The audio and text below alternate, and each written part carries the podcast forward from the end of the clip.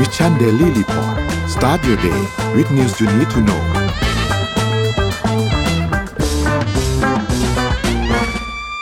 สวัสดีครับยินดีต้อนรับเข้าสู่ Mission Daily Report ประจำวันที่ 28 กันยายน 2566 นะครับ วันนี้วันพฤหัสนะครับ เดี๋ยวเราไปอัปเดตเรื่องราวข่าวสารในช่วงวันที่ผ่านมากันนะครับ ว่ามีเรื่องอะไรบ้างนะครับ วันนี้มีหลายเรื่องเลยนะครับ เดี๋ยวค่อยๆพาไปทีละเรื่องนะครับ เดี๋ยวเราพาไปอัปเดตตัวเลขก่อนครับว่าเป็นยังไงบ้างครับ อัปเดตตัชนีตลาดหลักทรัพย์บ้านเราครับเซ็ตอยู่ที่ 1,497.15 นะครับ บวกมา 0.21%นะครับ ถัดมาครับหุ้นต่างประเทศครับดาวโจนส์ครับอยู่ที่ 33,473 นะครับ NASDAQ อยู่ที่ 13,038 นะครับ NYSE ครับอยู่ที่ 15,357 นะครับฟุตซี่ครับอยู่ที่ 7,593 นะครับ แล้วก็ห่างเสงครับอยู่ที่ 17,611 นะครับ ก็บวกขึ้นมาตัวเดียวในกระดานนี้ 0.83%นะครับถัดมาครับ ราคาน้ำมันดิบครับปรับตัวขึ้นสูงมากนะครับ เดี๋ยวว่าเรื่องนี้ต้องคุยกันนิดนึงนะครับ เพราะว่าปรับตัวขึ้นมาเนี่ย WTI เนี่ยนะครับขึ้นมา 3.79%นะครับอยู่ที่ 93.82 นะครับแล้วก็ Brent เนี่ยอยู่ที่ 96.90 นะครับปรับตัวขึ้นมาบวก 3.13%เลยนะครับค่อนข้างที่จะค่อนข้างโหดนะครับค่อนข้างโหดสำหรับราคาน้ำมันที่ปรับตัวขึ้นมานะครับถัดมาครับ ราคาทองคำครับอยู่ที่ 1,876.24 นะครับ ติดลบมา 1.28%นะครับ แล้วก็สุดท้ายครับคริปโตเคอเรนซีครับบิตคอยก็ยังทรงๆ อยู่ที่ประมาณ 26,000 ต้นๆ นะครับ วนๆ อยู่ตรงแถวช่วงนี้นะครับอีเทเรียมครับอยู่ที่ประมาณ 1,500 ปลายๆ นะครับ จนถึง 1,600 ต้นๆ นะครับบ i แ a น c e ครับอยู่ที่ 212 นะครับโซลาร่า18.94 แล้วก็บิตคับคอย 1.02 นะครับ นี่เป็นอัปเดตในเรื่องของตัวเลขทั้งหมดในวันนี้ครับ พี่อ้อมพาไปดู Morning Talk หน่อยครับ วันนี้มีเรื่องอะไรนะครับ ได้ค่ะ Morning Talk ของเราในวันนี้นะคะ คือการร้องไห้ค่ะ แต่ว่าการร้องไห้ในที่นี้เนี่ยเราตีความหมายว่าเป็นคนขี้แพ้กับคนอ่อนแอหรือเปล่านะคะ อยากให้แต่ละคนเนี่ยลองมาแชร์กันว่าบางทีการร้องไห้ของเรานี้เนี่ย แสดงแบบไหนบ้าง หรือในมุมมองหนึ่งก็คือ ถ้าเราร้องไห้อะเราจะกลายเป็นคนขี้แพ้ เราจะกลายเป็นคนอ่อนแอจริงหรือเปล่าค่ะ ครับอะได้ครับ เดี๋ยวคุยกันตอนช่วง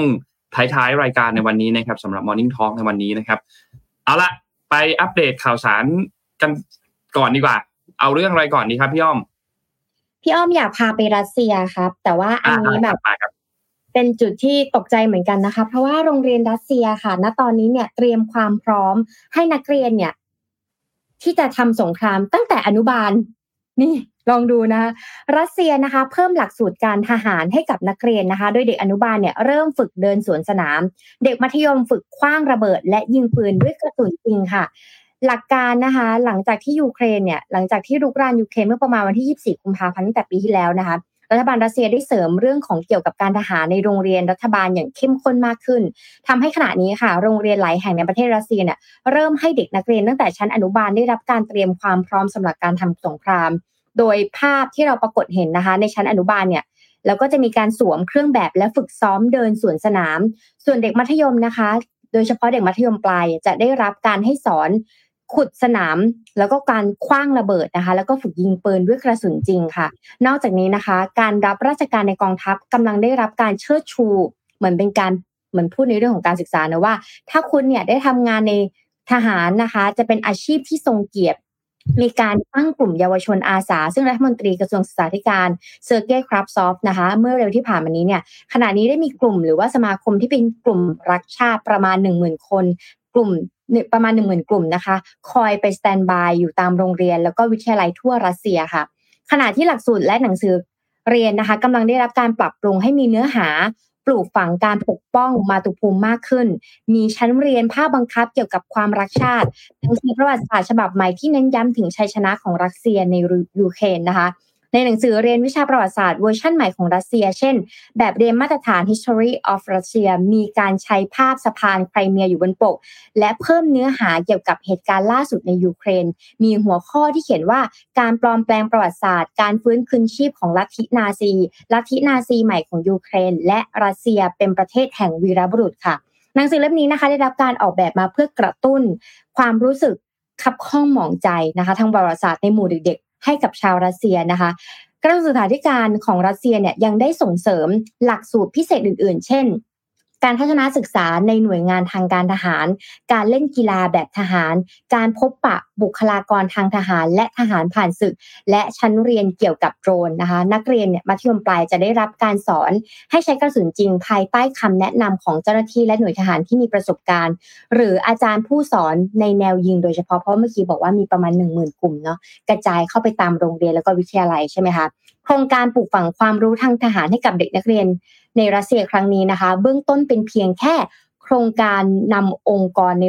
โดยตรงให้กับโรงเรียนบางแห่งนะคะ โดยกำลังอยู่ในระหว่างการทดสอบในปีนี้ ถ้า work ก็จะบังคับใช้อย่างเป็นทางการในปีหน้าทั้งหมดทั่วประเทศรัสเซียค่ะ เอกสารของกระทรวงศึกษาธิการรัสเซียนะคะ ได้ระบุว่าโครงการนี้เนี่ยได้รับการออกแบบมาเพื่อ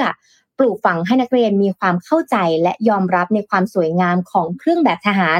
พิธีกรรมทางทหาร การประเพณีการต่อสู้นะคะ แล้วก็สำนักงานข่าว CNN นะคะ รายงานว่าจากการสำรวจสื่อท้องถิ่นและโซเชียลมีเดียในรัสเซียเนี่ยพบว่า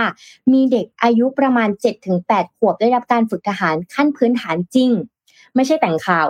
เรื่องจริงนะคะตัวอย่างในเดือนกรกฎาคมนะคะ เด็กเด็กๆเนี่ยในเบลโกรดใช้รหัส เรียกแทนตัวเอง คือเขาเริ่มใช้รหัสมอร์สละใช้โค้ดแล้วอะไม่ใช่คำพูดทั่วไปอะแต่ฝึกให้เด็กคิดแบบถอดโค้ดขึ้นมานะคะ และการเข้าร่วมการฝึกรวมถึงการใช้อาวุธอัตโนมัติ การประกอบปืนกล และการฝึกวิ่งฝ่าสิ่งกีดขวางนะคะ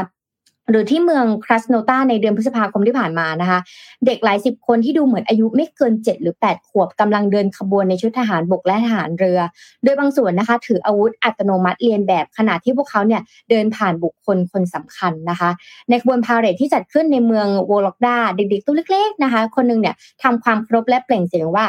สหายผู้บัญชาการขบวนพาเหรดขบวนพาเหรดพร้อมแล้วข้าพเจ้าคือผู้บัญชาการยูเลนาซูเมโลวานะคะ นอกจากนี้เด็กๆของรัสเซียเนี่ยยังได้รับการคาดหวังให้มีส่วนร่วมในสงครามในการปฏิบัติอีกด้วย เช่น ที่เมืองวอลิวอดอสนะคะมีโครงการให้เด็กนักเรียนเนี่ยช่วยกันเย็บกางเกง และหมวกให้ทหารรัสเซีย ส่วนนักเรียนโรงเรียนเทคนิคแห่งหนึ่งนะคะ ในเมืองวอร์เนสได้รับมอบหมาย ให้ทำเตาประกอบอาหารเคลื่อนที่ให้กับกองทัพรัสเซีย เด็กสาววัยรุ่นในอาซูริสถูกเกณฑ์ให้เย็บผ้าคาดผมและผ้าพันแผลกับทหาร และในเมือง บูเรียเรียนะคะเอ่อบูยาเทียทางตะวันออกทางไกลของทางรัสเซียเนี่ยได้มีการเกณฑ์เด็กกำพร้ามาช่วยกันเย็บเครื่องรางนำโชค ให้กับทหารที่สู้รบกับทางยูเครนค่ะ เห็นไหม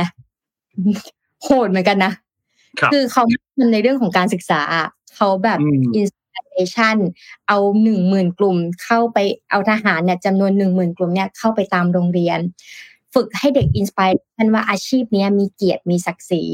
ฝึกให้เด็กเนี่ยเดินขบวนพาเหรดฝึกให้เด็กที่ยังไม่ถึงวัยในการเรียนอะ ให้แบบเย็บปักถักร้อย ให้มองว่าการที่อยู่จะลังจะช่วยทหารนี้เนี่ย มันเป็นการกอบกู้มันเป็นอาชีพที่ทรงเกียรติ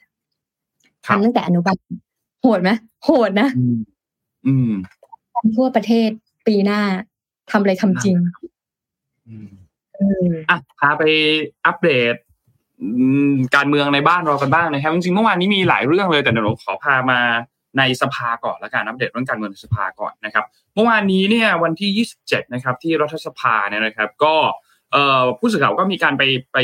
ถามทางด้านของรองโฆษกพรรคก้าวไกล ก็คือคุณเพชรกรุณพลเทียนสุวรรณเนี่ยนะครับที่เป็นสสบัญชีรายชื่อนะครับแล้วก็เป็นรองโฆษกของพรรคก้าวไกลด้วยนะครับ ก็พูดถึงประเด็นนี้แหละครับคือรองประธานสภาคนที่ 1 คือคุณ ปฏิพัฒน์สันติพาดานะครับ ว่าสรุปแล้วเนี่ยเรื่องนี้เป็นอย่างไรนะครับ คือก่อนหน้านี้เนี่ยพักเนี่ยมีการประชุมกันแล้วหนึ่งรอบ แต่ว่าในครั้งนั้นเนี่ยคุณปฏิพัฒน์เนี่ยไม่ไม่ได้เข้าร่วมประชุมด้วย เพราะว่าติดภารกิจที่ไปประเทศสิงคโปร์นะครับพรรคเก้าไกลก็มีการพูดถึงเรื่องนี้ชัดเจนว่าต้องการที่จะรักษาตำแหน่งผู้นำฝ่ายค้านไว้นะครับ เพื่อที่จะผลักดันประเด็นต่างๆในการขับเคลื่อนรัฐสภาในการตรวจสอบรัฐบาลนู่นนี่นะครับ ทีนี้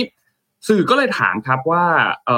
ในเรื่องนี้เนี่ยสสของพรรคเนี่ยว่าอย่างไรบ้างนะครับ คุณรมพลก็บอกว่า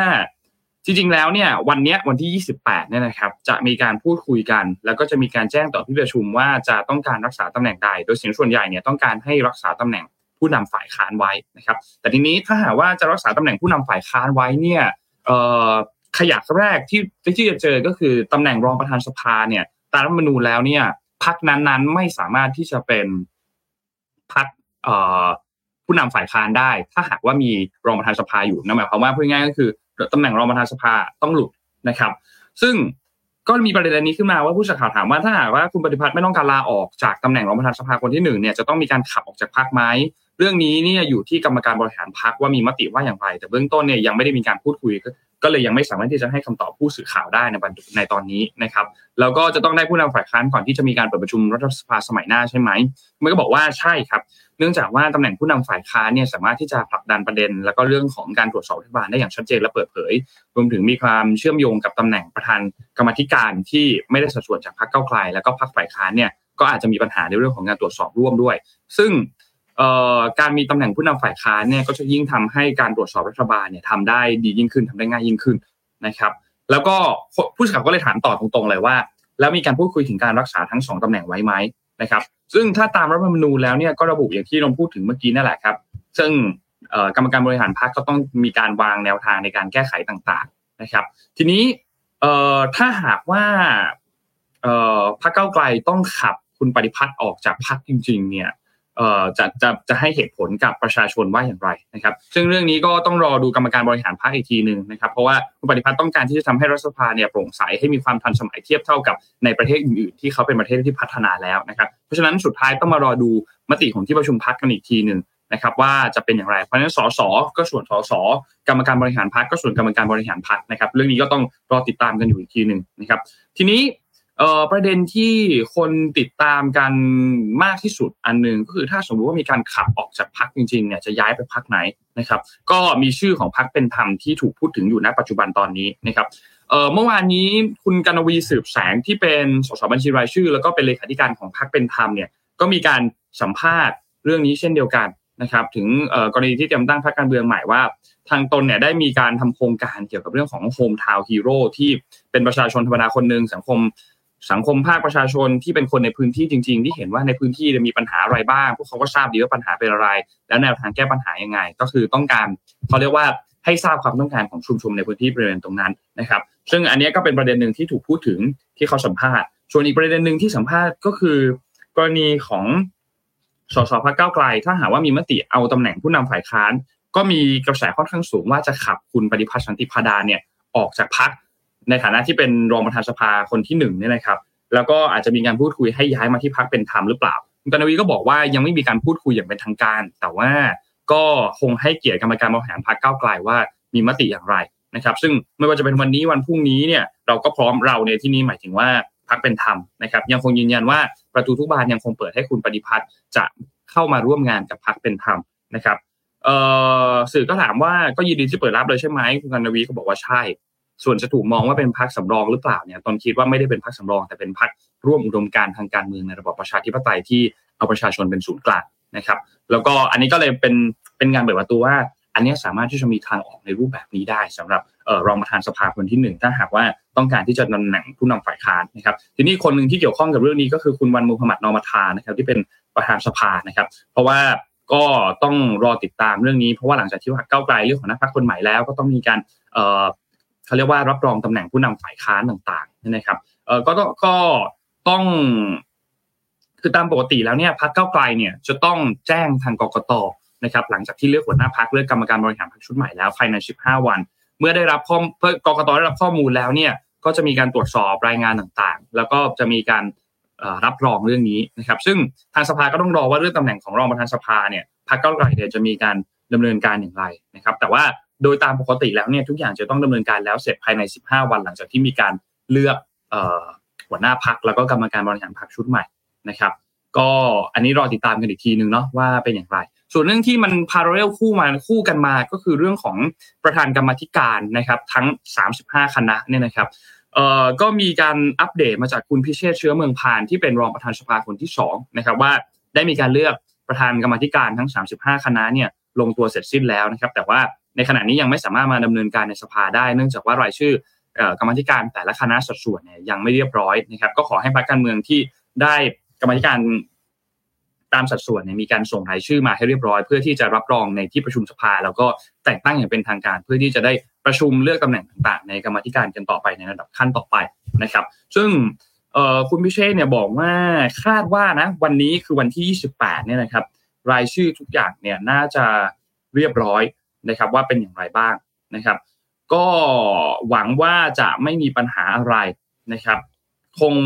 กรรมธิการเนี่ยอาจจะไม่ได้ตั้งไม่ได้จนถึงต้องไปเลือกกันในสมัยหน้า คิดว่าวันนี้เนี่ยน่าจะได้ทุกอย่างครบเรียบร้อยตามกระบวนการนะครับ แต่ถ้าหากว่าสมมุติว่าวันนี้มันตั้งไม่ได้จริง ๆ เนี่ยต้องเลื่อนออกไปใช่ไหมเนี่ยนะครับคุณวันคุณวันนอก็บอกว่าถ้าหากเรียบร้อยก็ดำเนินการได้ แต่ถ้าหากว่าการตั้งกรรมธิการอยู่ในวาระอื่น ๆ ซึ่งก็ สามารถนำเสนอเข้าสู่ระเบียบวาระได้ แต่ถ้าหากว่ายังไม่เรียบร้อยก็คาดว่าน่าจะแล้วเสร็จกันในนู่นนะครับ สัปดาห์หน้าคือวันที่ 4 ตุลาคมนะครับ เพราะฉะนั้นก็รอติดตามกันต่อไปครับสำหรับเรื่องรองประธานสภาสำหรับเรื่องของผู้นำฝ่ายค้านรวมถึงเก้าอี้กรรมธิการครับ ค่ะ เดี๋ยวพาไปข่าว ธุรกิจแล้วก็เศรษฐกิจสักนิดหนึ่งนะคะ เพราะว่าล่าสุดค่ะว่าไปที่สหรัฐอเมริกานะคะสหรัฐเนี่ยได้ฝั่งสั่งฟ้องอเมซอนนะคะละเมิดกฎหมายต่อต้านผูกขาดการค้านะคะ คณะกรรมาการของการค้าของรัฐบาลกลางในกรุงวอชิงตันนะคะ หรือว่าที่เรียกชื่อย่อว่า STC ออกแถลงการร่วมกับหน่วยงานที่เกี่ยวข้องของรัฐอีกทั้งหมดประมาณ 17 รัฐค่ะดำเนินคดีกฎหมายนะคะกับบริษัทอเมซอนฐานละเมิดกฎหมายต่อต้านการผูกขาดการค้า ใน 2 กรณีที่เกี่ยวข้องนะคะไม่ว่าจะเป็นเรื่องเกี่ยวกับ Marketplace ที่เป็นตลาดขายของระหว่างผู้ขายภายนอกกับผู้ซื้อบนแพลตฟอร์มนะคะ ใครที่เคยใช้ Amazon ก็น่าจะรู้ดีนะคะ เป็นการซื้อผ่านออนไลน์เนาะกรณีแรกเลยคือ FTC เนี่ยกล่าวว่า Amazon เนี่ยชอบเอ่อลงโทษผู้ประกอบการนะคะ ที่ใช้แพลตฟอร์มของ Amazon เนี่ยในการขายสินค้า แต่กำหนดราคาต่ำกว่าที่ Amazon ตั้งไว้ จึงมีมาตรการลงโทษด้วยการลด อันดับสินค้าแบบเดียวกันของผู้ประกอบการรายนั้นนะคะขณะเดียวกัน Amazon เนี่ยยังกดดันให้ผู้ขายต้องลงทะเบียนใช้บริการโลจิสติกของ Amazon เท่านั้น ซึ่ง Amazon เนี่ยอ้างว่าแม้มีราคาสูง แต่ผู้ประกอบการจะสามารถเข้าถึงลูกค้าชั้นดีของ Amazon ได้นะคะรายงานของ FTC เนี่ยระบุว่า การดำเนินการดังกล่าวของมาซอนเนี่ยสะท้อนการผูกขาดอย่างชัดเจน โดยเป็นการใช้อิทธิพลทางการธุรกิจ เพื่อเพิ่มราคาให้กับผู้ซื้อของชาวอเมริกัน ขณะที่ผู้ขายบนแพลตฟอร์มต้องเสียค่าธรรมเนียมราคาแพงทางด้าน Amazon นะคะ ออกแถลงการณ์ตอบโต้ข้อกล่าวหาทั้งหมดของ FTC ค่ะ ว่าเป็นการบิดเบือนและไม่ได้เป็นไปตามเพื่อ เพื่อที่กล่าวอ้างนะคะ แต่เราเนี่ยทำไปเพื่อปกป้องการแข่งขันกับผู้บริโภคนะคะ พร้อมทั้งยืนยันว่า Amazon เนี่ยพร้อมต่อสู้ตามกระบวนการทางกฎหมายด้วยนะคะการความเคลื่อนไหวดังกล่าวนะคะ ของ FTC ในครั้งนี้เนี่ยเกิดขึ้นหลังจากรัฐบาลวอชิงตันเนี่ยยื่นเรื่องร้องเรียน เมื่อเดือนมิถุนายนที่ผ่านมานะคะ เกี่ยวกับความไม่เป็นธรรมของการบริการของ Amazon Prime ที่ต่ออายุโดยอัตโนมัติ และมีความซับซ้อนในการยกเลิกสำหรับการทำธุรกิจออนไลน์เนี่ยมันก็จะมีทั้งการ ดอกของส่งของโลจิสติก ระบบหลังบ้านใช่ไหมคะ ถ้าตรงเนี้ยมันแพงอะ่ะ ทุกอย่างก็จะแพงหมดเลยไงนนก็จะได้ซื้อของแพงขึ้น มันก็จะแพงขึ้นแพงขึ้น แล้วถ้าเกิดเราเป็นคนขายของ และเราไม่ทำตามกฎของเขาอะเขาจะลดการมองเห็นของเรา อืม ไม่ให้ของอะเรามองเห็น พอไม่ของมองเห็นแล้วก็จะขายไม่ได้อะไรเงี้ยค่ะ แต่พอขายชิ้นหนึ่งก็มีราคาแพงเพราะการขนส่งโลจิสติกที่ต้องโดนบังคับ อันนี้มันก็เลยเป็น ห่วงโซ่ที่ทาง FTC เนี่ยเขาได้ร้องเรียนมานะคะ ก็เดี๋ยวรอติดตามดูว่าเป็นยังไง ขอมาอีกข่าวอีกสักนิดนึงค่ะ ก็คือจีนได้ลงทุนโรงงานโซลาเซลล์ที่ตอนแรกเนี่ยเขาจะมาลงทุนที่ประเทศไทย แต่ตอนนี้เขาเปลี่ยนไปเป็นที่เวียดนามแทนค่ะ บริษัท Trina Solar นะคะ ซึ่งเป็นหนึ่งในผู้ผลิตแผงโซลาเซลล์รายใหญ่ที่สุดในโลกนะคะ จากจีนได้มีแผนที่จะลงทุนสร้างโรงงานผลิตแห่งที่ 3 ในประเทศเวียดนาม ภายใต้วงเงิน 400 ล้านดอลลาร์ หรือราวๆประมาณ1.1หมื่น1.5 หมื่นล้านบาทนะคะ ซึ่งอาจจะเป็นความพยายามที่จะต้องเพิ่มการส่งออก ไปสหรัฐผ่านทางเวียดนาม แล้วก็แก้ปัญหากรณีที่ 4 สัญชาตินะคะอาเซียนรวมถึงประเทศไทยถูกสหรัฐเนี่ยตั้งมาตรการภาษีไปก่อนหน้านี้ด้วยนะคะรายงานเนี่ยได้ระบุว่าการลงทุนใหม่ครั้งนี้จะเป็นการสร้างโรงงานผลิตขนาดใหญ่ บนพื้นที่ราวๆประมาณ 156 ไร่นะคะ โดยคาดการว่าจะเริ่มการก่อสร้างให้ได้ภายในปี 2518 ก็คือประมาณอีก 2 ปีข้างหน้านี้นะคะ ขณะที่แหล่งข่าวอีกรายได้เปิดเผยว่ามูลค่าการลงทุนในโครงการนี้เนี่ยอาจจะสูงถึง 600 ล้านดอลลาร์หรือราวๆ 2.2 หมื่นล้านบาท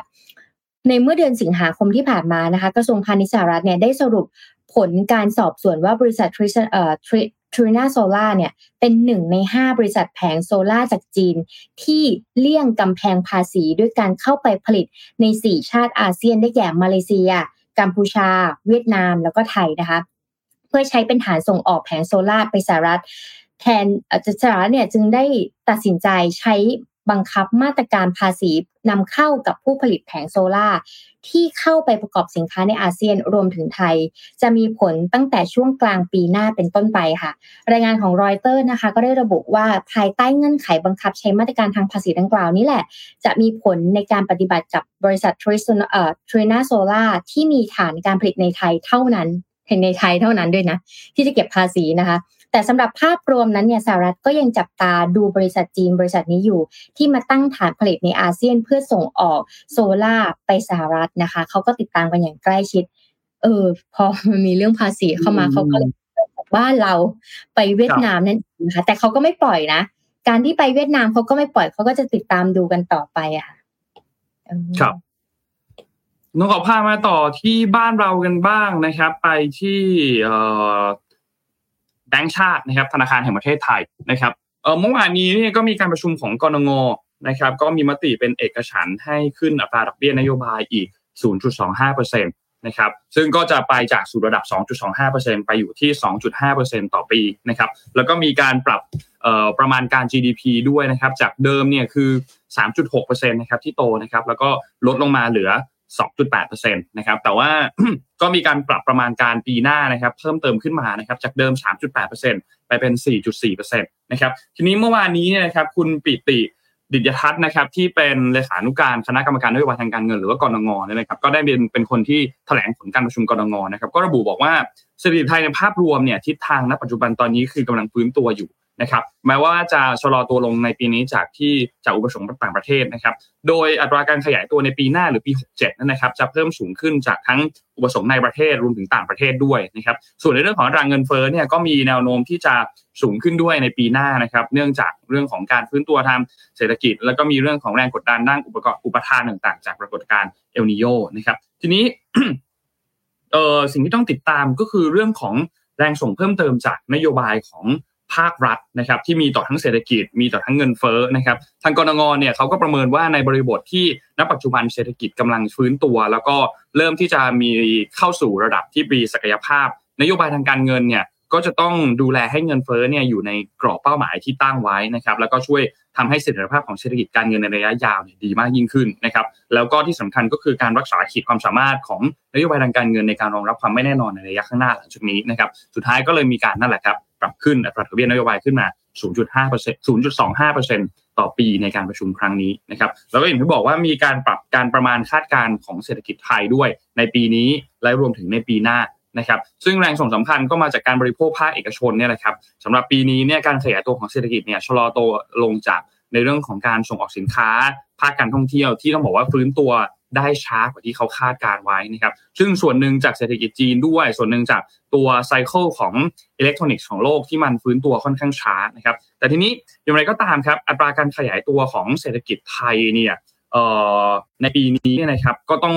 น่าติดตามในในปีหน้านะครับน่าติดตามและน่าสนใจ เพราะว่าภายใต้บริบทของภาคการท่องเที่ยวที่ฟื้นตัวอย่างต่อเนื่อง ภาคการส่งออกของสินค้าที่กลับมาขยายตัวอีกครั้งหนึ่งและคาดว่าน่าจะได้แรงส่งเพิ่มเติมจาก นโยบายของภาครัฐด้วยเนี่ยทำให้ก็มีการปรับตัวเลขการประมาณการในปีหน้าเนี่ยค่อนข้างที่จะเพิ่มขึ้นมาพอสมควรนะครับ ส่วนในเรื่องของเงินเฟ้อเนี่ยนะครับ เงินเฟ้อทั่วไปเนี่ยแนวโน้มก็ยังอยู่ในกรอบเป้าหมายนะครับแล้วก็คาดว่าน่าจะอยู่ที่ 1.6%ในปีนี้ และ 2.6%ในปีหน้าคือปี 67 นะครับ แล้วก็แนวโน้มที่จะอยู่ใน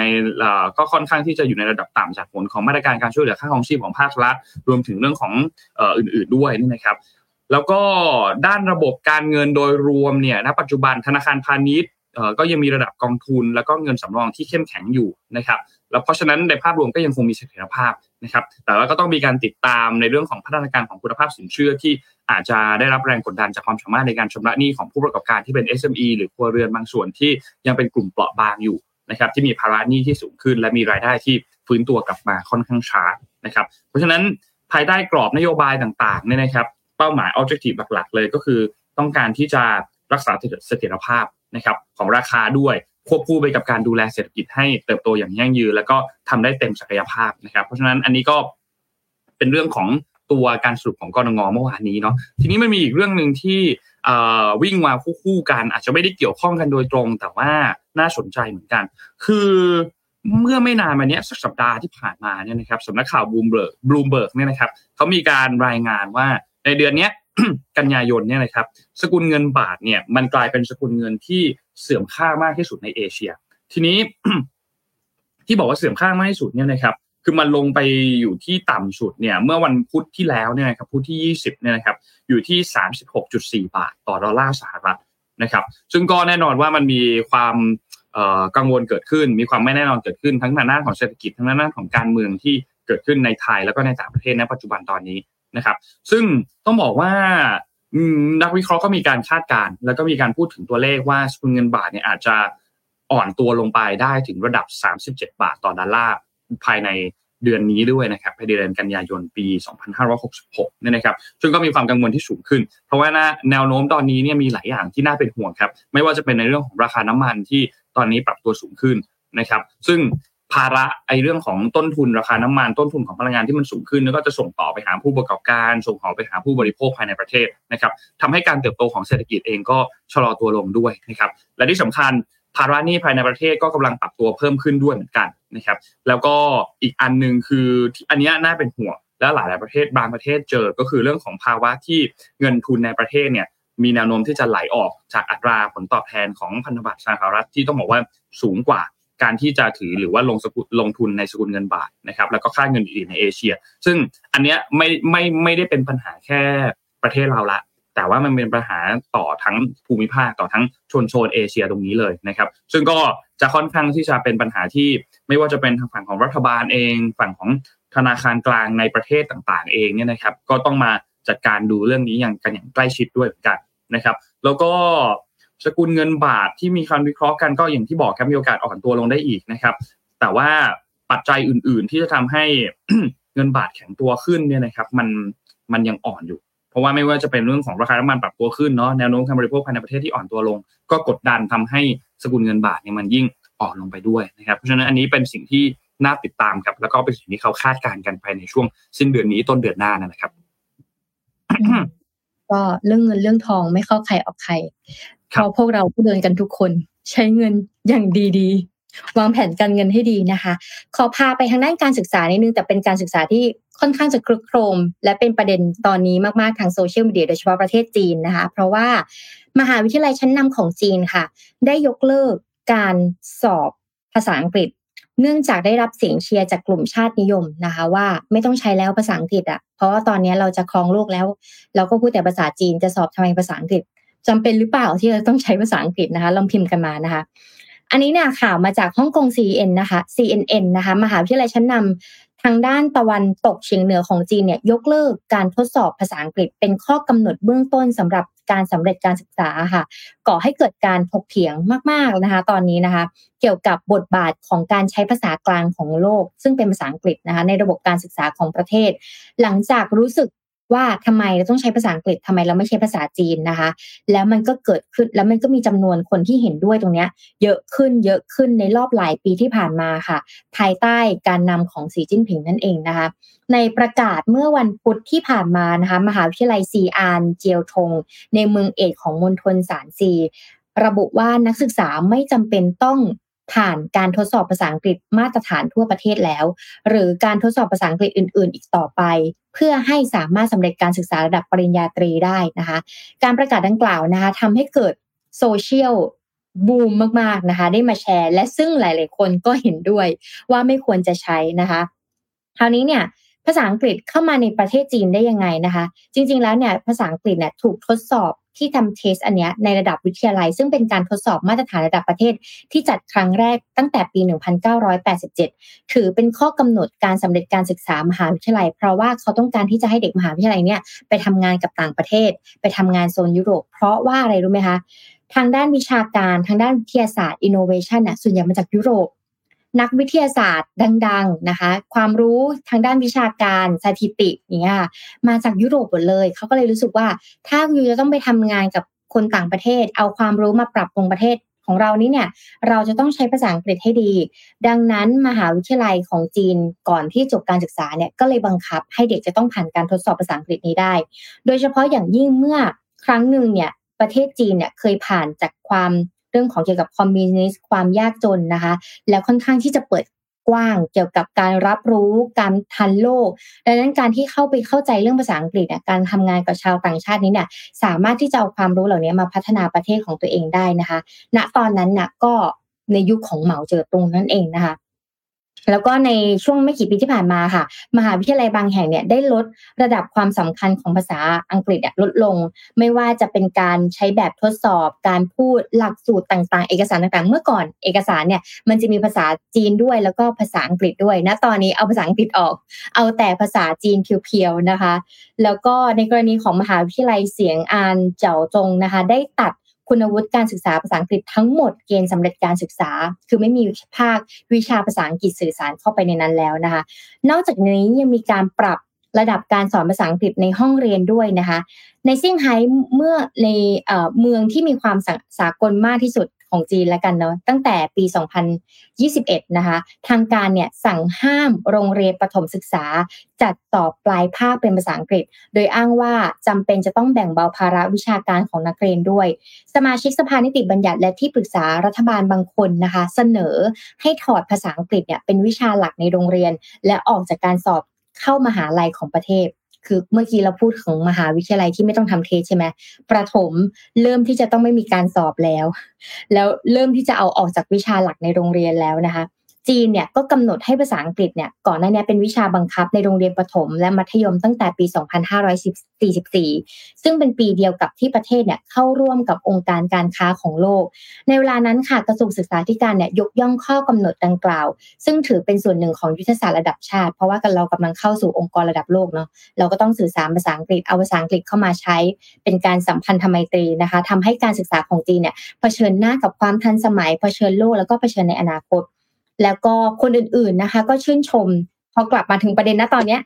หลายคนนะคะทางด้านโซเชียลมีเดียหลาย ๆ ท่านนะคะ ก็ได้ชื่นชมการยกเลิกการทดสอบภาษาอังกฤษ ในมหาวิทยาลัยจากมุมมองเชิงปฏิบัติค่ะ โดยอ้างว่าเป็นการเสียเวลา แล้วก็เสียพลังงานเนื่องจากผู้สำเร็จการศึกษาเนี่ยพอจบมาก็ไม่ได้ค่อยใช้ภาษาอังกฤษ และต้องบอกก่อนว่าประเทศจีนเนี่ยการแข่งขันการเรียนสูงมาก คือเรียนกับคือวันหนึ่งเนี่ยประมาณเกือบสิบชั่วโมงเด็กก็เรียนกับติวพิ ติวเตอร์ไปหมดแล้วนะ ดังนั้นเนี่ยการที่เอาภาษาอังกฤษออกไปอะมันก็เบาเบาภาระไประดับหนึ่งนะคะ แล้วเขาก็เลยมองว่าประจำวันนี้เราก็ไม่ค่อยใช้ใช้ภาษาอังกฤษแล้ว และตอนนี้ประเทศเราเนี่ย ก็แข็งแรงระดับหนึ่งแล้ว ทางด้านนวัตกรรม ทางด้าน AI ทางด้านสิ่งต่างๆ เทคโนโลยีต่างๆ เนี่ยเฮ้ยเราพร้อมแล้วเราไม่จำเป็นต้องใช้ภาษาอังกฤษแล้วแหละ แต่ก็งงว่าเวลาเขาเขียนโค้ดเขาเขียนโค้ดด้วยภาษาอะไรเขาต้องเขียนโค้ดด้วยภาษาอังกฤษหรือเปล่าเขาคงไม่สร้างภาษา ยิ่งเป็นภาษาจีนของเขาเองนะยังไงก็ต้องกลับมาภาษาอังกฤษอยู่ดี อันนี้ในมุมมองอ้อมนะคราวนี้เนี่ย และเมื่อพวกเขาทำเช่นนั้นเนี่ยพวกปัญญาประดิษฐ์การแปลภาษาต่างๆ เนี่ย ก็จะเอาภาษาอังกฤษออกไปค่ะ ก็จะใช้เวอร์ชันภาษาจีนของเขาเองนะคะ แต่ในขณะเดียวกันบางคนก็ไม่เห็นด้วย เพราะว่าอ้างว่าเขาไม่ได้อ้างหรอกแต่ว่ามีมุมมองว่าความสำคัญของภาษาอังกฤษเนี่ยในฐานะสำหรับวิชาการในมุมของ นักวิชาการรีเสิร์ชระดับโลกส่วนใหญ่ก็ใช้ภาษาอังกฤษหมดเลย โดยเฉพาะทางด้านวิทยาศาสตร์และเทคโนโลยี หรือแม้แต่การเขียนโค้ด ก็ใช้ภาษาอังกฤษอยู่ดีมันจะมีใครสร้างภาษาโค้ดขึ้นมาเป็นภาษาจีนละ่ะ มันก็จะยากแกก็รอติดตามกันต่อไปว่าถ้าเกิดเลิกใช้แล้วมันจะเป็นยังไง แต่อาจจะแบบเห็นผลอีกทีอีกห้าปีข้างหน้าก็ได้นะนะตอนนี้ยังเห็นผลมากแต่เราจะเห็นไซเอฟเฟกของมันอีกที อาจจะเป็นห้าปีข้างหน้า อืนี่ไงเขาเรียกว่า เราเอาสงครามต่างๆ เข้าไปอยู่ในระบบการศึกษา มันก็จะเปลี่ยนเด็กเหล่านี้ในมุมมองของเด็กเหล่านี้ไปแบบแบบสิ้นเชิงเลยนะเออครับสำหรับเด็กวัยรุ่นยุคใหม่เออสำคัญ ครับพาไปดูต่อที่บ้านเราครับ วันนี้มันมีแต่ข่าวประเทศไทย จริงๆมีข่าวสารวัดอันหนึ่งแต่ว่าเดี๋ยวขอพาไปข่าวไทยอีกอันหนึ่งก่อนก็คือพบตรนะครับ ที่ ฮึมๆกันมาในช่วงสักสัปดาห์สองสัปดาห์ที่ผ่านมาน่าจะได้ยินข่าวอันนี้กันเยอะนะครับ ในที่สุดเมื่อวานนี้เนี่ยที่ประชุมเนี่ยนะครับก็มีการตั้งกันเรียบร้อยแล้วนะครับ เมื่อวานนี้เนี่ยเศรษฐาชวีสินนะครับนายรัฐมนตรีและรัฐมนตรีว่าการกระทรวงการคลังนะครับ ในฐานะ ประธานคณะกรรมการข้าราชการตำรวจนะครับหรือว่ากตรเนี่ยนะครับก็มาประชุมคัดเลือกผู้บัญชาการตำรวจแห่งชาติคนที่ 14 นะครับ ต่อจากพลตำรวจเอกดำรงศักดิ์กิติประพัฒน์นะครับ ที่เกษียณอายุราชการในวันที่ 30 กันยายนที่จะมาถึงนี้เนี่ยนะครับ ซึ่งเมื่อวานนี้ก็ประชุมกันตั้งแต่ช่วงประมาณบ่ายสองนะครับ แล้วสุดท้ายก็มีมติกันในตอนสี่โมงครึ่งประมาณสี่โมงครึ่งนะครับ ให้ทางด้านของพลตำรวจเอกต่อศักดิ์สุขวิมลนะครับ เป็นผู้บัญชาการตำรวจแห่งชาติคนที่ 14 นะครับ ซึ่งต้องบอกว่า เป็นผู้อาวุโสชิงตำแหน่งในลำดับที่ 4 ซึ่งเป็นลำดับสุดท้ายนะครับ โดยต้องบอกจริง ๆ แล้วเนี่ยวาระการแต่งตั้งผบตรในวันนี้เนี่ยนะครับอยู่ในวาระที่ 65 ซึ่งวาระที่ 65เนี่ยเป็นวาระสุดท้าย แต่สุดท้ายเลื่อนเรื่องนี้ขึ้นมาพิจารณาก่อนเป็นวาระแรกนะครับ โดยระหว่างการพิจารณาเนี่ยได้มีการเชิญพลตำรวจเอกกิตรัตน์พันเพชรนะครับและพลตำรวจต่อศักดิ์สุขวิมลนะครับที่เป็นรองผบตรนะครับผู้ชิงตำแหน่งเนี่ย ที่มาร่วมประชุมกันเพียงสองคนเนี่ยออกจากห้องประชุม เพื่อให้คณะกรรมการได้พิจารณาเรื่องของคุณสมบัติก่อนที่จะมีการลงมติสุดท้ายออกมาเนี่ยนะครับ ซึ่งจริงๆแล้วเมื่อวานนี้เนี่ยถ้าใครได้ติดตามข่าวเรื่องนี้มามาเรื่อยๆเนี่ยนะครับ จะเห็นว่ามีทั้งข่าวว่าตอนแรกเนี่ยตั้งให้ทางด้านของเอ่อคุณพลตรรอยเนี่ยเป็นเป็นผบตรชั่วคราวนะครับ แล้วก็บอกว่าจะเลื่อนการเลือกผบตรออกไปประมาณ 1 เดือนนะครับไปไปในช่วงเดือนตุลาคมแทน สุดท้ายก็ไม่เลื่อนละก็ประกาศออกมาเลือกจริง ๆ ไปเลยเนี่ยนะครับก็เป็นทางด้านของคุณต่อศักดิ์สุขวิมลเนี่ยนะครับอย่างที่ทุกท่านเห็นข่าวเรื่องนี้กันเนี่ยนะครับ ทีนี้เอ่อถ้าไปดูประวัติกันนิดนึงนะครับว่าทางด้านของพลตรเอกต่อศักดิ์สุขวิมลเนี่ยนะครับชื่อเล่นเขาชื่อต่อนะครับปัจจุบันในอายุ 59 ปีนะครับแล้วก็มีอายุเกษียณอายุราชการเนี่ยในปี 2567 นะครับในประวัติการรับราชการเนี่ยนะครับเคยเป็นรองสารวัตรนะครับ กองกำกับการสายตรวจปฏิบัติการพิเศษ 191 นะครับแล้วก็โยกย้ายมาเป็นรองสารวัตรที่กองปราบปรามแล้วก็ค่อยๆขึ้นไปเป็นสารวัตรตำรวจท่องเที่ยวนะครับ แล้วก็ไปอยู่ในตำแหน่งของสารวัตรกองบังคับ กองกำกับการปฏิบัติการพิเศษกองปราบนะครับ แล้วก็ขึ้นเป็นรองผู้กำกับเป็นผู้กำกับ ปฏิบัติการพิเศษ แล้วก็เป็นรองผู้บังคับบัญชาปราบปรามตามลำดับนะครับ ซึ่งก็ต้องบอกว่าขยับขึ้นมาเป็นผู้กำกับในปี 2559 นะครับ ซึ่ง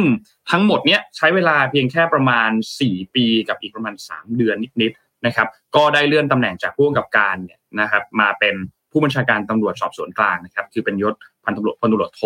นะครับ แล้วก็ต้องบอกว่าในเชิงของประวัติเนี่ยนะครับ ก็ก่อนหน้านี้ในปี 2540เนี่ยนะครับเคยเป็นพนักงานของบริษัท Caltex นะครับแล้วก็ค่อยเข้ามาเป็นตำรวจนะครับเข้าหลักสูตรการผู้อบรมที่เป็นรู้ทางด้านนิติศาสตร์รัฐศาสตร์รัฐศาสตร์ธนศาสตร์นะครับแล้วก็บรรจุแต่งตั้งเป็นข้าราชการนะครับซึ่งอันนี้ก็น่าสนใจครับรอติดตามกันครับแล้วก็เรื่องนี้เนี่ยต้องบอกว่าเป็นผบตรคนใหม่นะครับที่ต้องบอกว่าคนคนก็พูดถึงเรื่องนี้กันพอสมควรเนาะว่า ตอนแรกเนี่ยจะเป็นชื่อไหนนะครับสำหรับในเรื่องของ4แคนดิเดตที่หลาย ๆ ท่านเนี่ยมีการเห็นมีการพูดถึงเรื่องนี้กันอยู่นะครับ เรื่องนี้ก็เริ่มเริ่มมีการถูกอ่าโอเคเอาละสุดท้ายมีการเคาะมีการอะไรกันออกมานะครับ ก็รอติดตามดูครับว่าภายใต้การนำของเอ่อผบตรคนใหม่หลังจากนี้เนี่ยจะเป็นอย่างไรบ้างนะครับ อันนี้ก็เป็นคนที่ 14 นะครับสำหรับผู้บัญชาการตำรวจแห่งชาตินะครับน่าติดตามครับน่าสนใจครับรอดูครับเออเพราะว่าบ้านเราก็ยังต้องอยู่แบบ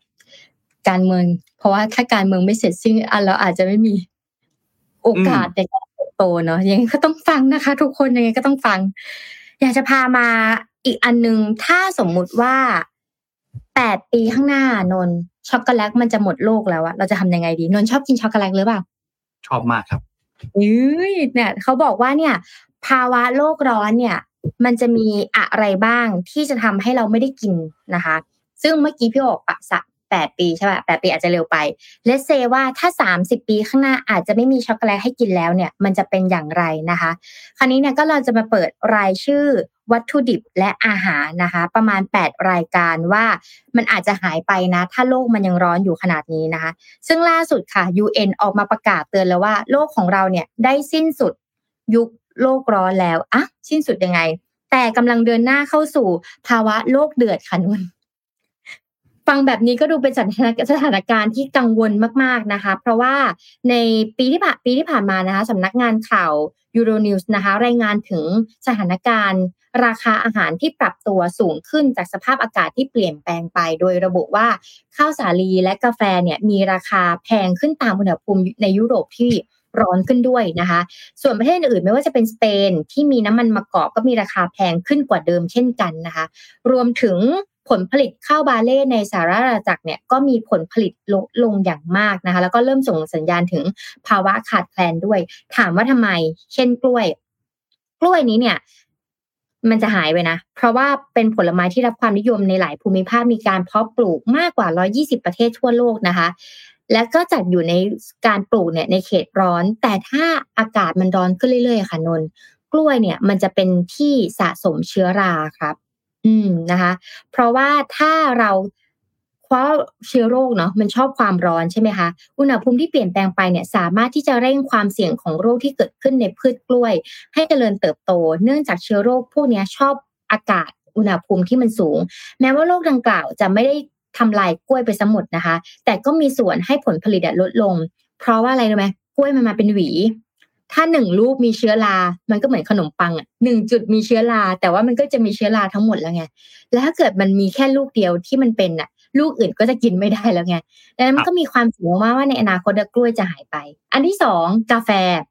ใครที่เคยชอบกาแฟเนี่ยในอนาคตเราอาจจะไม่มีกาแฟกินแล้วก็ได้นะ แต่ถ้าเราอยากกินเราอาจจะต้องจ่ายในราคาที่แพงขึ้น เพราะว่า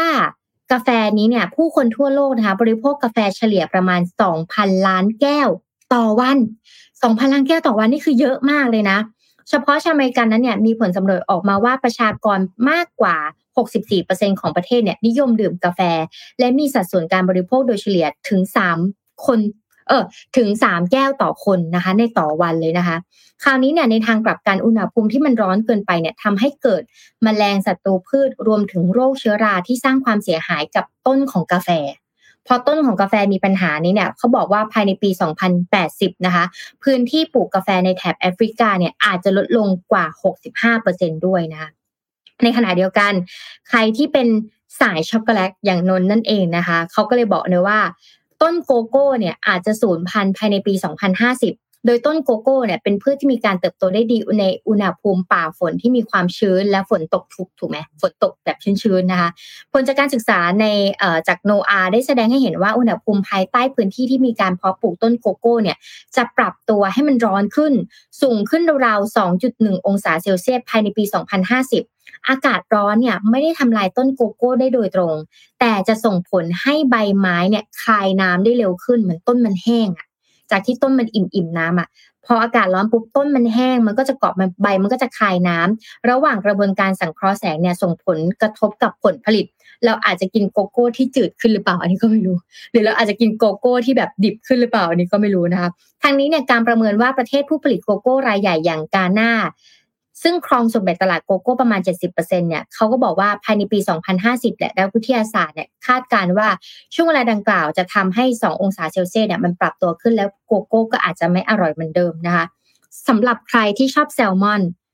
อาจจะไม่อร่อยเหมือนเดิมนะคะ ซึ่งผลกระทบเนี่ยในหนึ่งในสามของปลาเหล่านี้ที่เป็นตระกูลแซลมอนนะคะ อาจจะเสี่ยงสูญพันธุ์ค่ะ เพราะว่าผลกระทบเนี่ยปลาแซลมอนเนี่ยมีความอ่อนไหวต่อระดับออกซิเจนในน้ำอย่างมาก เมื่อภาวะโรคร้อนเนี่ยทำให้อุณหภูมิน้ำมาสูงขึ้น และระดับออกซิเจนน่ะต่ำลงในน้ำต่ำลงนะคะ จึงเป็นภัยคุกคามต่อแซลมอนอย่างมาก แล้วก็โดยงานวิจัยระบุว่าการเปลี่ยนแปลงของสภาพอากาศนี่แหละ ส่งต่อให้แซลมอนอาจจะเสียชีวิตได้ง่ายขึ้นเพราะน้องทนไม่ได้นะคะ ในขณะเดียวกันพึ่ง เดี๋ยวจะไปเร็วๆเลยนะพึ่งเนี่ยก็อาจจะหายไปด้วยเหมือนกันนะคะ แล้วก็พึ่งเนี่ยมีเปอร์เซ็นที่ลดลงตั้งแต่ปี 2006 จนลามมาถึงปี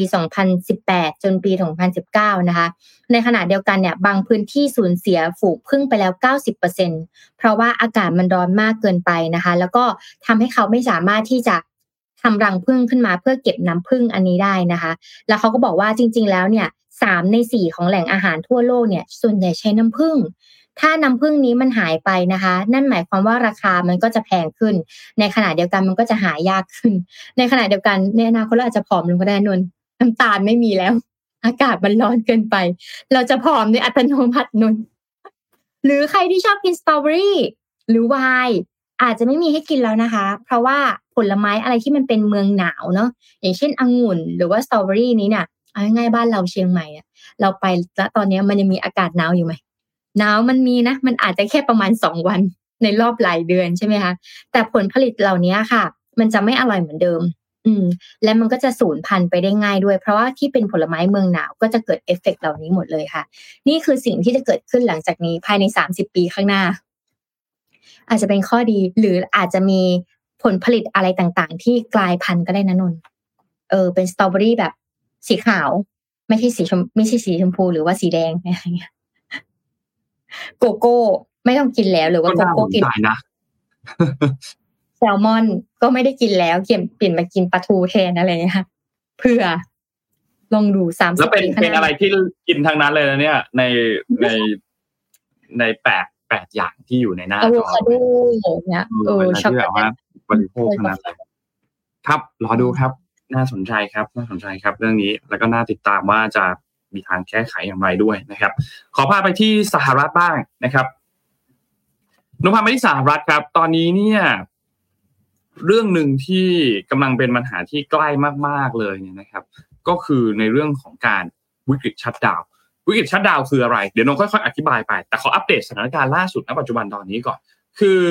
สองพรรคหลักของที่อเมริกาเนี่ยนะครับ ก็คือเดโมแครตกับรีพับลิกันเนี่ยนะครับ ทางด้านของตัวแทนผู้แทนเจรจาเนี่ยนะครับ ในวุฒิสภาครับก็มีการพูดคุยกัน แล้วก็ใกล้ที่จะบรรลุข้อตกลงที่เกี่ยวข้องกับเรื่องของมาตรการการใช้จ่ายระยะสั้น เพื่อที่จะมี objective คือต้องการที่จะให้หน่วยงานต่างๆ ของรัฐบาลเนี่ยสามารถที่จะเรียกว่าเปิดทำการต่อไปได้ คือการชัดดาวน์เนี่ยมันกำลังจะเกิดขึ้นในช่วงสิ้นเดือนนี้นะครับ คือตอนนี้ณปัจจุบันเนี่ย ร่างกฎหมายของที่วุฒิสภากำลังพิจารณาที่จะขยายการสนับสนุนงบประมาณออกไปอีก 45 วันเนี่ยนะครับซึ่งแม้ว่ากรอบดังกล่าวเนี่ยจะน้อยกว่าที่ทางเดโมแครตเนี่ยต้องการคือต้องเขาต้องการให้ขยายไปยาวจนถึงเดือนธันวาคมเลยนะครับแต่ว่าอย่างน้อยก็เป็นการมาเจอกันตรงกลางนะครับด้วยความคาดหวังว่าโอเคไอ้ร่างกฎหมายฉบับนี้เนี่ยจะสามารถที่จะผ่านความเห็นชอบจาก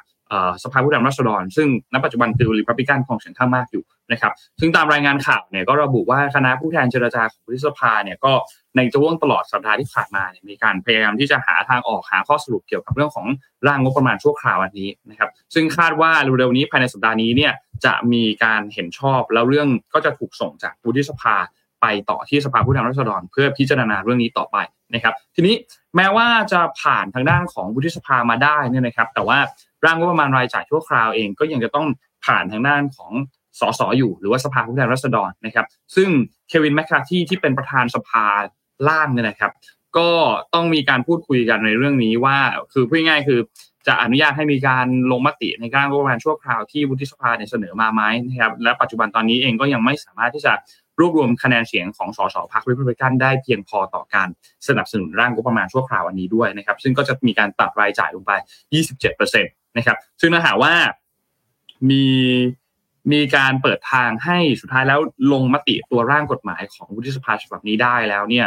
เอ่อก็อาจจะเจอกระแสต่อต้านจากฝั่งของริพับลิกันที่เป็นกลุ่มอนุรักษ์นิยมด้วยเหมือนกันนะครับ เพราะฉะนั้นเรื่องนี้ก็น่าสนใจ เพราะว่า ในร่างกฎหมายของวุฒิสภาเนี่ยมันยังไม่ชัดเจนว่าจะรวมความช่วยเหลือด้านภัยพิบัติฉุกเฉินเรื่องแล้วก็เรื่องเงินช่วยเหลือยูเครนไหมนะครับซึ่งเงินช่วยเหลือเหล่านี้เนี่ยเป็นสิ่งที่ทำเนียบขาวต้องการที่จะคงไว้ในงบประมาณรายจ่ายนะครับโจไบเดนเองก็มีการขอวงเงินช่วยเหลือยูเครนอยู่ที่ 24,000 ล้านดอลลาร์สหรัฐนะครับซึ่งพรรครีพับลิกันเนี่ยบางกลุ่มก็มองว่าต้องการที่จะให้ตัดรายจ่ายส่วนนี้ออกไปนะครับเพราะฉะนั้นเรื่องนี้ก็ยังอยู่ในเรื่องของขั้นตอนการพิจารณาอยู่ ทีนี้กลับมาที่เรื่องของการชัดดาว อธิบายเรื่องของการชัดดาวให้ฟังกันนิดหนึ่งคือ government shutdown เนี่ยนะครับที่สหรัฐกำลังจะเผชิญอยู่เนี่ยก็คือมันคือการที่เอ่อต้องเหมือนกับหยุดการจ่ายงบประมาณให้กับหน่วยงานต่างๆ ของรัฐบาลกลางชั่วคราว เพราะว่าสภาคองเกรสไม่สามารถที่จะ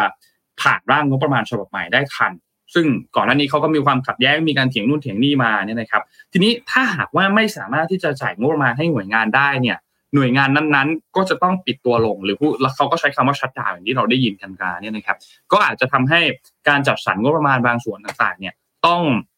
รอรอก่อนนะครับ พอการจัดสรรงบประมาณมาปุ๊บหน่วยงานก็สามารถที่จะดำเนินการสามารถเปิดให้บริการต่อไปได้นะครับ แต่ทีนี้มันไม่ได้ชัดดาวไปจนทุกหน่วยทุกหน่วยงานไปหมด มันก็มีหน่วยงานที่เป็นข้อยกเว้นเหมือนกันที่ มีความสำคัญแล้วก็ส่งผลกระทบต่อการใช้ชีวิตของประชาชนเยอะๆ ยกตัวอย่างเช่น พวกหน่วยงานด้านสาธารณสุข กองทัพ การพยากรณ์อากาศ บริการการไปรษณีย์ การขนส่งสาธารณะ แล้วก็การควบคุมจราจรทางอากาศ พวกหน่วยงานพวกนี้เนี่ยจะเป็นหน่วยงานที่เหมือนกับได้รับข้อยกเว้น แม้ว่าเขาจะผ่านอะไรกันไม่ได้ ไอ้พวกหน่วยงานพวกนี้ก็จะไม่ได้ถูกชัดดาวอยู่ดี แต่พวกหน่วยงานที่จะถูกชัดดาว คือจะเป็นหน่วยงานที่มีความจำเป็นน้อยกว่านะครับ อุทยานแห่งชาติ พิพิธภัณฑ์ สวนสัตว์ นะครับอ่าอันนี้เป็นเป็นตัวอย่างเฉยๆนะครับ ซึ่งตามกรอบเวลาแล้วเนี่ยการชดดาวจะเริ่มต้นก็คือเมื่อเข้าวันที่ 1 ตุลาคมเป็นต้นไป ซึ่งก็จะเป็นวันแรกของปีงบประมาณของรัฐบาลนะครับ ซึ่งยังไม่สามารถที่จะคาดการได้ว่าจะมีการชดดาวยาวนานแค่ไหนถ้าหากว่ามันเกิดขึ้นจริงๆนะถ้าหากว่า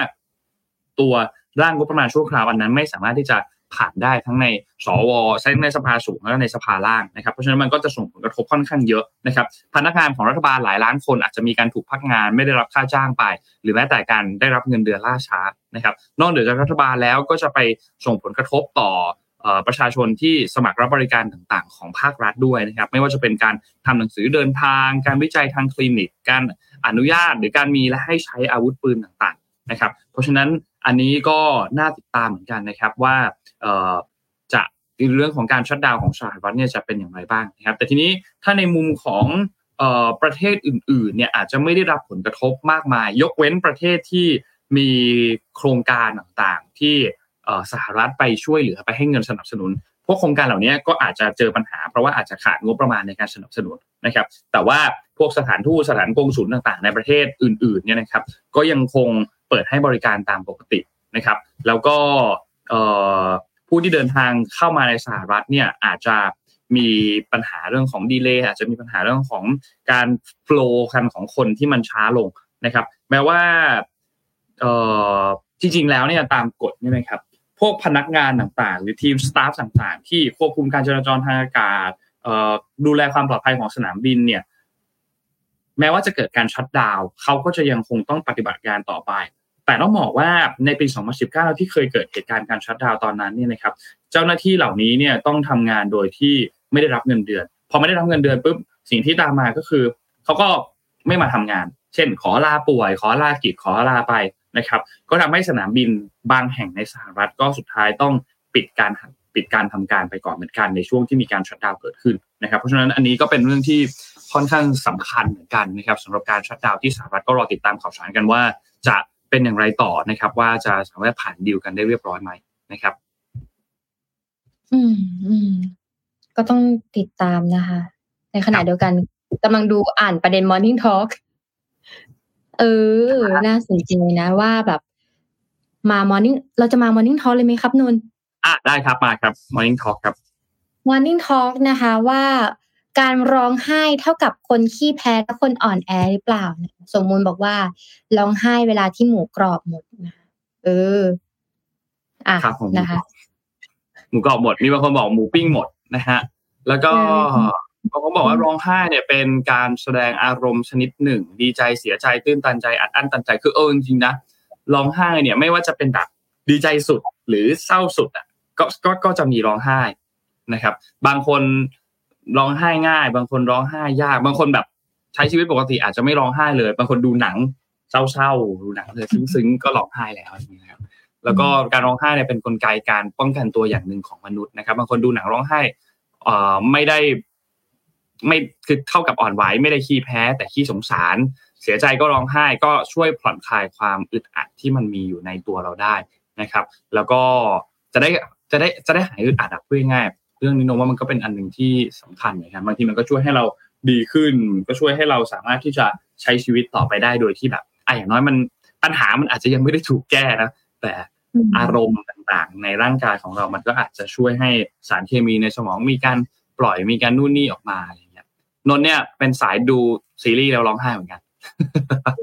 ไม่ว่าจะเป็นแบบว่าเออเป็นแบบหนังเกาหลีเนี่ยประจำเลย นนสำหรับนนนะเกาหลีเนี่ย ของของฝรั่งนี่ไม่ค่อยเจอเท่าไหร่จะเจอของเกาหลีซะเยอะ อืมของของพี่อ้อมเหรอ พี่อ้อมก็จะแบบว่าวันนั้นไปเรียนจิตวิทยามาเลยเขาบอกว่า คนที่ร้องไห้อะคือคนที่มีความรู้สึกและคือเท่ากับมนุษย์นะเพราะมนุษย์เราอย่างเรายังมีความรู้สึกอยู่นะแต่ถ้าเราเจอคนที่ร้องไห้นั่นหมายความว่าเขายังแบบเขายังมีความเป็นมนุษย์อยู่อะเราสามารถคุยกับคนเรายังสามารถคุยกับเขาได้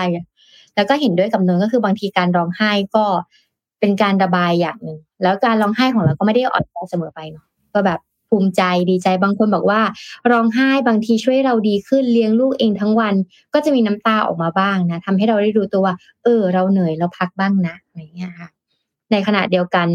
เอ่อบางอย่างพี่อ้อมเหรอ ถ้าร้องไห้เหรอหมาเนี่ย คือถ้าเลื่อนฟีดไปอะไล่เห็นหมาโอ้ยถ้าพูดอย่างน้ำตาจะคอ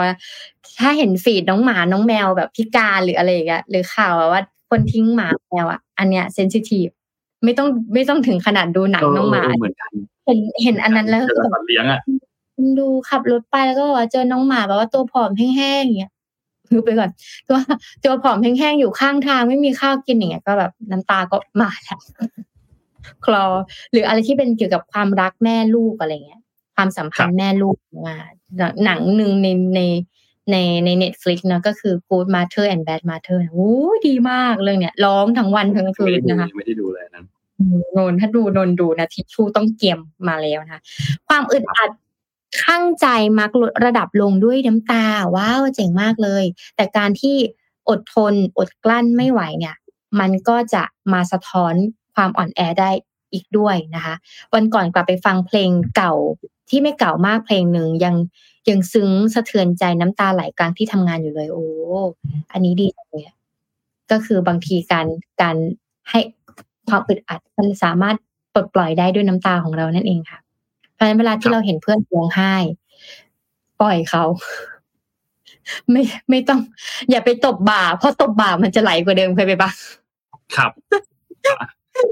กำลังร้องอยู่ไม่เป็นไรนะโหตบบ่านั่นแหละมากกว่าเดิมเพราะฉะนั้นเวลาจะร้องไห้อย่าอย่ามาแตะบ่าครับ อ่า หรือการร้องไห้เป็นการแสดงอารมณ์ชนิดหนึ่งดีใจเสียใจ ตื้นตันใจอัดอั้นตันใจก็ช่วยได้บางคนวนวนซ้ำๆวนวนซ้ำๆใช่ไหมการร้องไห้ออกมา มันหลุดเลยนะอืมใช่ มันทำให้โล่งอะอันนี้ที่คอมเมนต์อันหนึงพูดถึงเนี่ยทำให้โล่ง แล้วก็มีคนพูดถึงเจ็ดโมงครึ่งของพี่โทมัสนะที่ทำให้ น้ำตาแตกทุกรอบนะครับอืมอืมเสียงพี่โทมัสน่าจะมาประมาณนี่นี้แหละครับ ของคือเราเรื่องการร้องไห้เนอะไม่ใช่เท่ากับการอ่อนแอการอะไรเสมอไปเนาะแต่ว่าจริงๆแล้วมันก็เป็นหนึ่งในกระบวนการของมนุษย์เนาะที่เกี่ยวข้องจริงๆมันก็เกี่ยวข้องกับสารเคมีในในร่างกายในสมองของเราด้วยที่มันช่วยให้ปรับสมดุลปรับอะไรบางอย่างทำให้เราสามารถที่จะผ่อนคลายมากขึ้นได้ โล่งมากขึ้นได้เวลาที่เครียดมากๆอย่างเงี้ยนะครับ อืมอืมอันนี้น่าจะประมาณนี้ครับสำหรับ Morning Talk ในเช้าวันนี้ครับ เอ่อโปรดิวเซอร์แจ้งลงมาว่าพรุ่งนี้เนี่ยให้ติดตามนิดหนึ่งพรุ่งนี้มีของแจกเยอะมากนะครับ ก็รอติดตามกันพรุ่งนี้อีกทีหนึ่งนะครับ ว่าจะมีอะไรมาแจกบ้างนะครับสำหรับวันพรุ่งนี้นะครับ ก็ห้ามพลาด MDR วันพรุ่งนี้เด็ดขาดนะครับ วันนี้เนี่ยขอบคุณท่านผู้ฟังทุกๆท่านมากนะครับ ที่ติดตาม MDR ในเช้าวันนี้นะครับ ถ้ายังไงก็ฝาก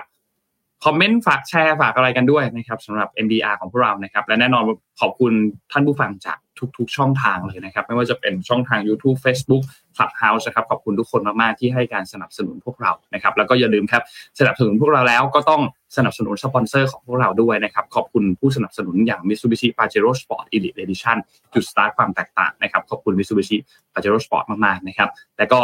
ขอบคุณทุกคนมาก ๆ ครับในวันนี้ วันวันนี้วันพฤหัสนะครับ เดี๋ยวพรุ่งนี้เราอัปเดตข่าวสารกันต่อในวันศุกร์นะครับ ก็เป็นศุกร์สุดท้ายของเดือนนี้ด้วยนะศุกร์สุดท้ายของเดือนนี้ด้วยนะครับเดี๋ยวเจอกันใหม่วันพรุ่งนี้ครับ วันนี้เราสองคนลาไปก่อนครับ สวัสดีครับ สวัสดีค่ะ Mission Daily Report start your day with news you need to know